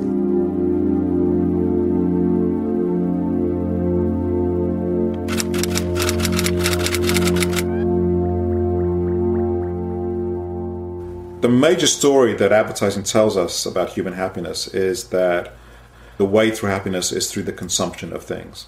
That in fact, buying something in the marketplace will make you happy. In fact, that's the message of almost every single ad. And it's not often you can say that there is one message that is in the literally millions of ads that are produced every year. But I think that is the message. The message of advertising as a whole is that it's better to buy than not to buy. That in fact the way to become, and that you will be happier as a result of buying than, than not buying. And I think it, it, that idea, in fact, I think is the major force for global social change. Um, you know, over over the last fifty years.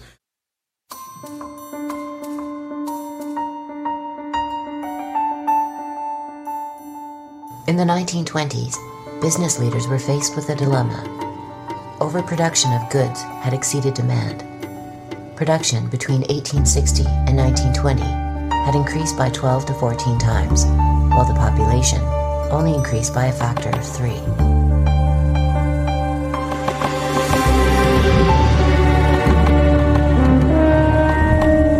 There were several ways of solving the problem.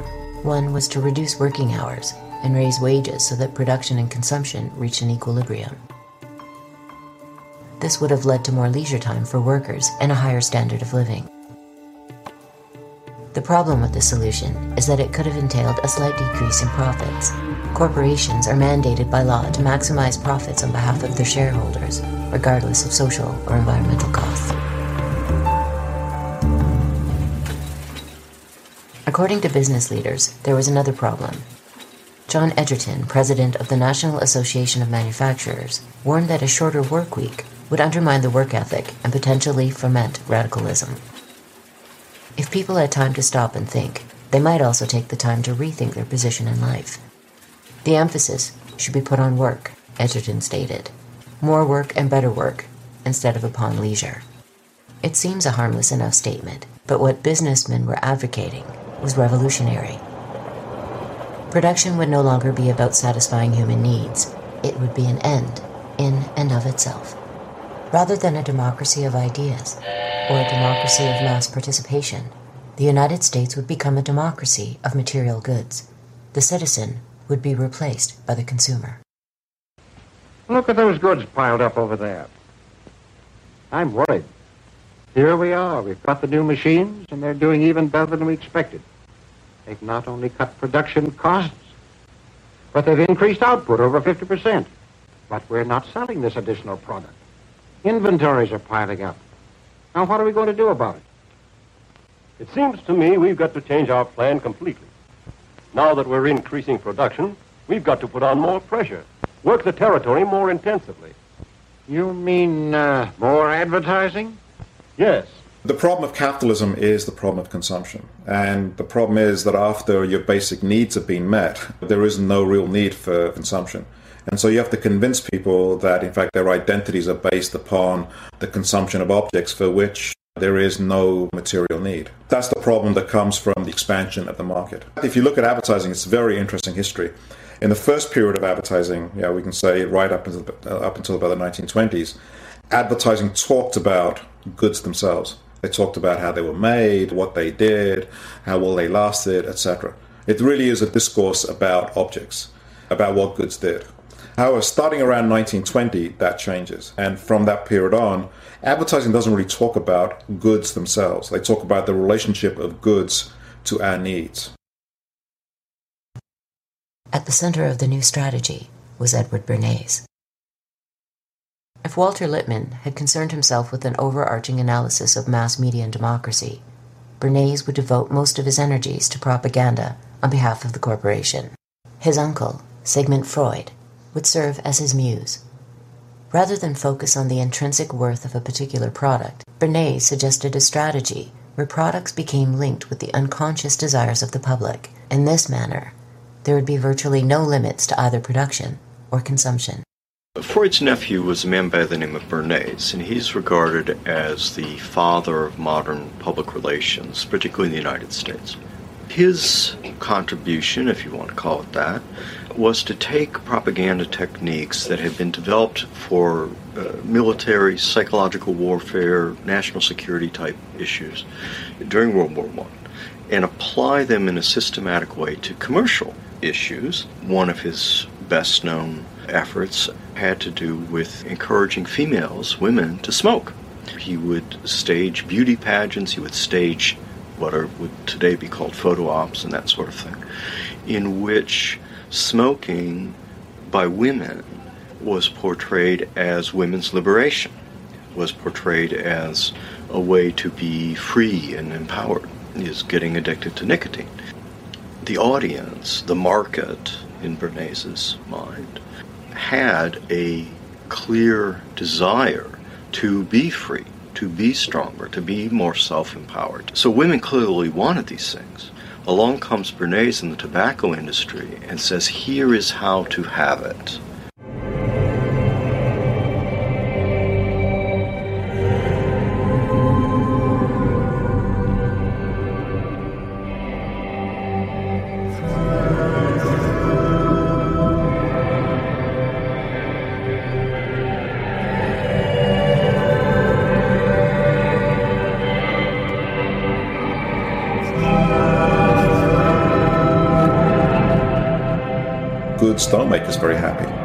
Goods are not central to satisfaction. What actually really makes people happy are non material things. What makes people happy seems to be things connected with sociability. I don't mean to say by that that material things have nothing to do with happiness. Poor people are not happy. They don't have access to, you know, to clean drinking water. They don't have access to food. They don't have access to shelter. So it's not that material things are not connected to happiness. They, they are to some degree. Once you get past a certain level of comfort, material things simply don't provide us happiness. At the same time, there is this giant propaganda system of, of advertising that is, again, perpetually telling us that the way to happiness is through objects, the way to happiness is through consumption. What makes people happy are things to do with society, with connection, with, with, with personal connection, uh, with autonomy, with relaxation. In fact, when you ask people what it is that makes them happy, goods very rarely come into it. However, the problem is that capitalism has to sell goods. the marketplace provides goods, and therefore, what, what it did was it took the images of the life that people really want, which is a life of meaning, of connection, of sociability, of friendship, of, of family, of intimacy, of sexuality. Those are the images that it took, and it linked them to objects. And so advertising is both true and false at the same time. If it was simply false, you know, it, it wouldn't work. But advertising is true to the extent that it reflects our real desires. As bizarre as it may sound for people who dream of fantastic wealth as a cure for unhappiness, the same holds for the wealthy. Beyond a certain level of material comfort, deprivation is relative. At the bottom level, sure, it's five million to ten million dollars a year. But once you've got five or ten million, that doesn't seem like enough because you're associated with people who have 15 or 20. And when you get 15 or 20, then it's 50 and 100. And you wind up never feeling as if you have enough. And in fact, people really never even thought of themselves as rich, even when they were colossally rich, um, because of this phenomenon that psychologists call relative deprivation. They were comparing themselves not with you and me, but, but with each other in this little world that they'd come to inhabit.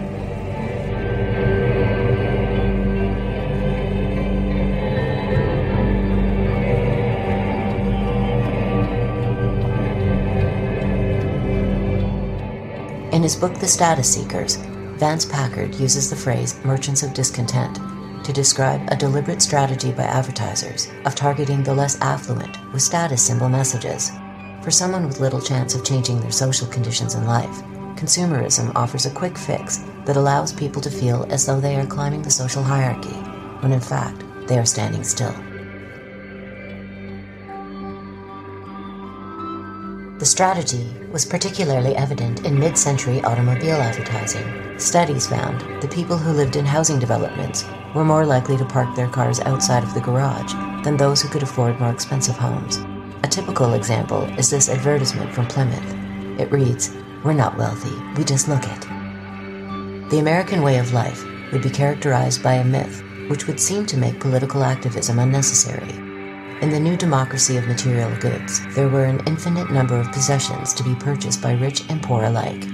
There was no need to change institutions because the system was already perfect. It was called the American Dream, and happiness was just one possession away. Our young adults, and the shopping centers are built in their image.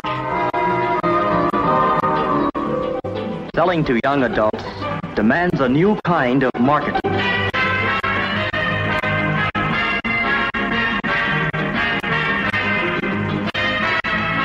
For these young adults, the shopping centers have built fountains, commissioned statues, put in restaurants, and freestanding stairways. They've included banks, loan offices, rental plans, plant nurseries, and places to buy building materials. The shopping centers see these young adults as people whose homes are always in need of expansion. People who buy in large quantities and truck it away in their cars. It's a big market. In the tinsel and glitter world of Beverly Hills, superstars reign supreme.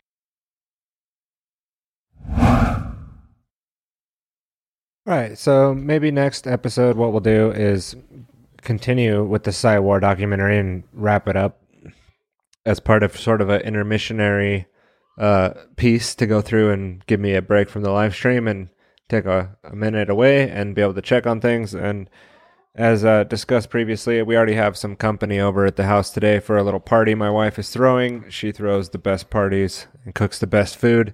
And uh, everybody that comes over, it's a great time. And, uh, you know, we are still operating in life like we should be able to interact with other human beings and that there's risk that can be mitigated and there are lots of things that can be done to cover uh, the risk and there's lots of things i could talk about in the future on this show in regards to that and, and maybe we'll go into more of the solutions oriented approach uh, here. But mainly what i want to do is keep deep diving in and uncovering uh, the stuff that's we've been getting into here, just showing the psychological side of this thing. The point of the, the the latter half of that clip there was to show that the military and uh, is also working with people like Edward Bernays, and they use uh, techniques learned on both sides to approach not just selling cigarettes, but selling a war, as we talked about last week, um, so getting people to be emotionally involved into going to war. That's part of the psychological operation on both sides. They need to have the psyops being done on the battlefield, but then also back at home, they need to make sure the psychological operations and psychological warfare is being conducted in a way as to not have a large amount of people opposing the war, or maybe even in, in some cases, they, they uh, counter opt or co opt a group that is against the war, such as what happened in the, with the Vietnam War, and the military will turn around with uh, operations, different vari- variations of operations that were performed in the sub projects of MK Ultra to disseminate lysergic acid and LSD to the you know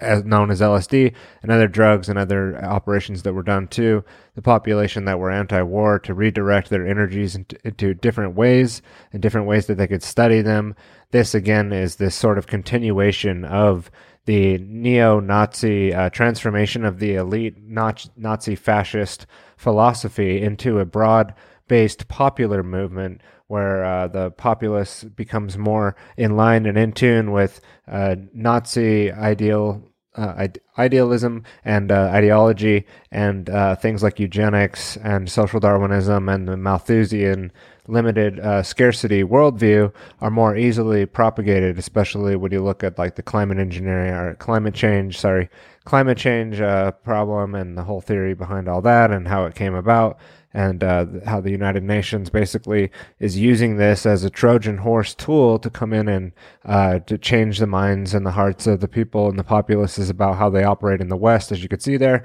From those documents from PNAC to be able to transform the mindset into more of less of an individualistic society, less of an American mindset or, or a Western uh, way of thinking, and more into the socialist Eastern uh, individuals' rights don't matter as much as the collective type philosophy, uh, moving into the technological, uh, the technocracy aspect of this with that sort of panopticon type system in uh, China and the Great Firewall of China and the censoring of the internet and everything uh, is coming together all in one bundle there, as you could see. So, uh, yeah, like I said, I better get to some of these guests that I have here today. But what I'd like to cover in the coming weeks is we'll go into some of these uh, documents that have been covered in the Grand Theft World podcast already, but uh, back in uh, June 19th of 20, or sorry, this is, yeah, this article is more than two years old, June 19th of 2018. Synthetic bio- biology raises risk of new bioweapons, U.S. report warns, The Guardian article. Uh, of course, Peter Daszak's EcoHealth Alliance has uh, hidden almost 40 million in Pentagon funding and militarized pandemic science. We'll go through and uncover some more of those ties.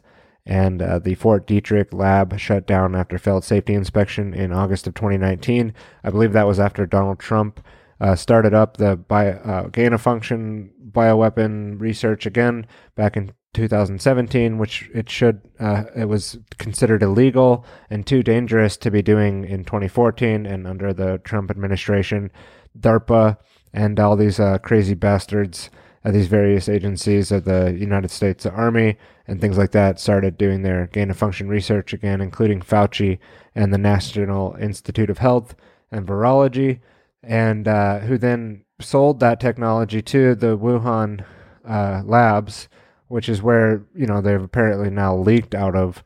And so we'll go through and cover more of those connections which we know youtube loves very much that kind of information. And they know uh, we know they love when we uh, put it out there. So we'll continue to do that. And if we end up not being on youtube i have made uh, precautions to make sure that i'm backed up other places.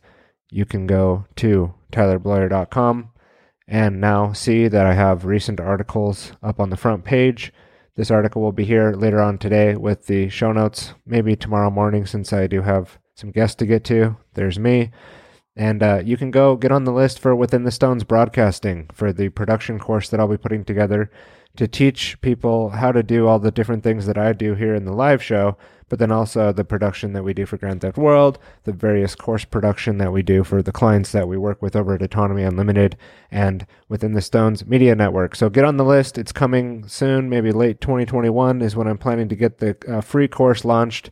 Completely free course, completely uh, no obligations, no charges to you, just value that I'm offering as part of something that you can sign up for uh, after watching the live streaming show and saying, well, what do I do now? I kind of liked that. How do I keep up?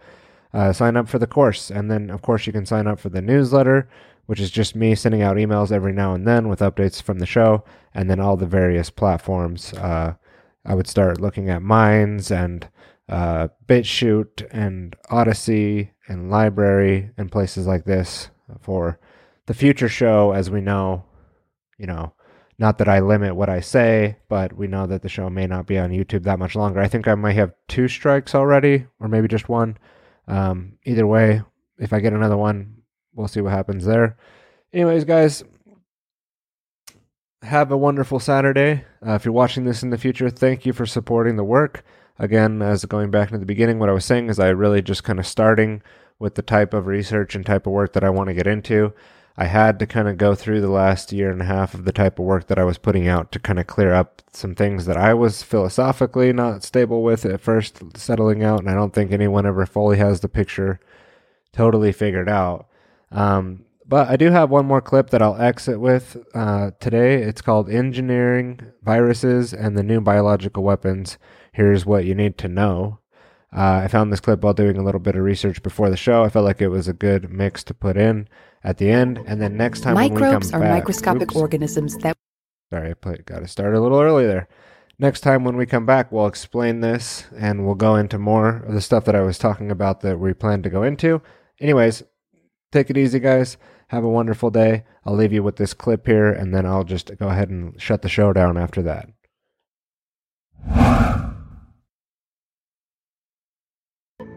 Microbes are microscopic organisms that we use to bake bread, brew beer, and lately engineer with synthetic DNA to create new biological systems.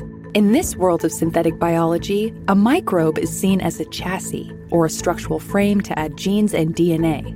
It'll get tested and have its performance improved so it can hopefully do something useful for the world. Yet, this potential to modify living organisms and steer them towards global problems is often met with the dark side. It's a swing between promise and total peril, and sometimes called the half pipe of doom. To understand why this framing exists, we have to go back to the early 2000s. The Human Genome Project was nearing the finish line, and scientists had new molecular tools to dream up promising applications. And a major terrorist attack hit New York City. There it is. The plane hmm. went right through hmm. the other tower of the World Trade Center. In just a week's time, we have had four confirmed cases of anthrax, all with media connections, and a number of anthrax scares as well. At that point, synthetic biology became a potential tool for a whole new kind of weapon. So, when most people think about a bioweapon, they think about some kind of organism. You might think about anthrax bacteria or the smallpox virus, and that that is your weapon. But turning an organism into a lethal pathogen that can do predictable harm requires more sophistication. Not only do you have to have a pathogen, but then you have to actually know how to reliably hold it, grow it, and then determine ways that you can effectively disseminate it so that the bacteria or toxin wouldn't be destroyed. After World War I, multiple state governments launched their own biological weapons programs as a research endeavor and stockpiling countermeasure. And that's probably one of the most top secret pieces of our former bioweapons program is that formulation of how you keep these things stable to survive as a weapon. These things are living organisms, so they are very finicky. In the Soviet biological weapons program, they tried to create a plague bacteria that was resistant to several different antibiotics. They created this super duper plague weapon, but actually it was a horrible weapon because it would just die. They couldn't have it survive in the environment. With this focused experimentation, scientists ended up creating enough bioweapons to kill every person on the planet. But luckily, national governments signed a treaty to ban biological weapons. Decades later, huge investments in genetics made the tools and techniques cheaper and more accessible, enough for it to be possible to create an engineered synthetic pathogen. And that's why SynthBio and its quest to make biology easier to engineer set off alarm bells. In 2002, a group of scientists from the State University of New York at Stony Brook created the first artificial poliovirus synthetically, not using any natural viral components. So that was a, a real radical innovation. At that time, a congressman picked up the New York Times that day, read about this artificial synthesis of the poliovirus, and really got freaked out. Then a lot of other federal entities got concerned about what happened here. Did we slip up? Should we have done more to have oversight over this?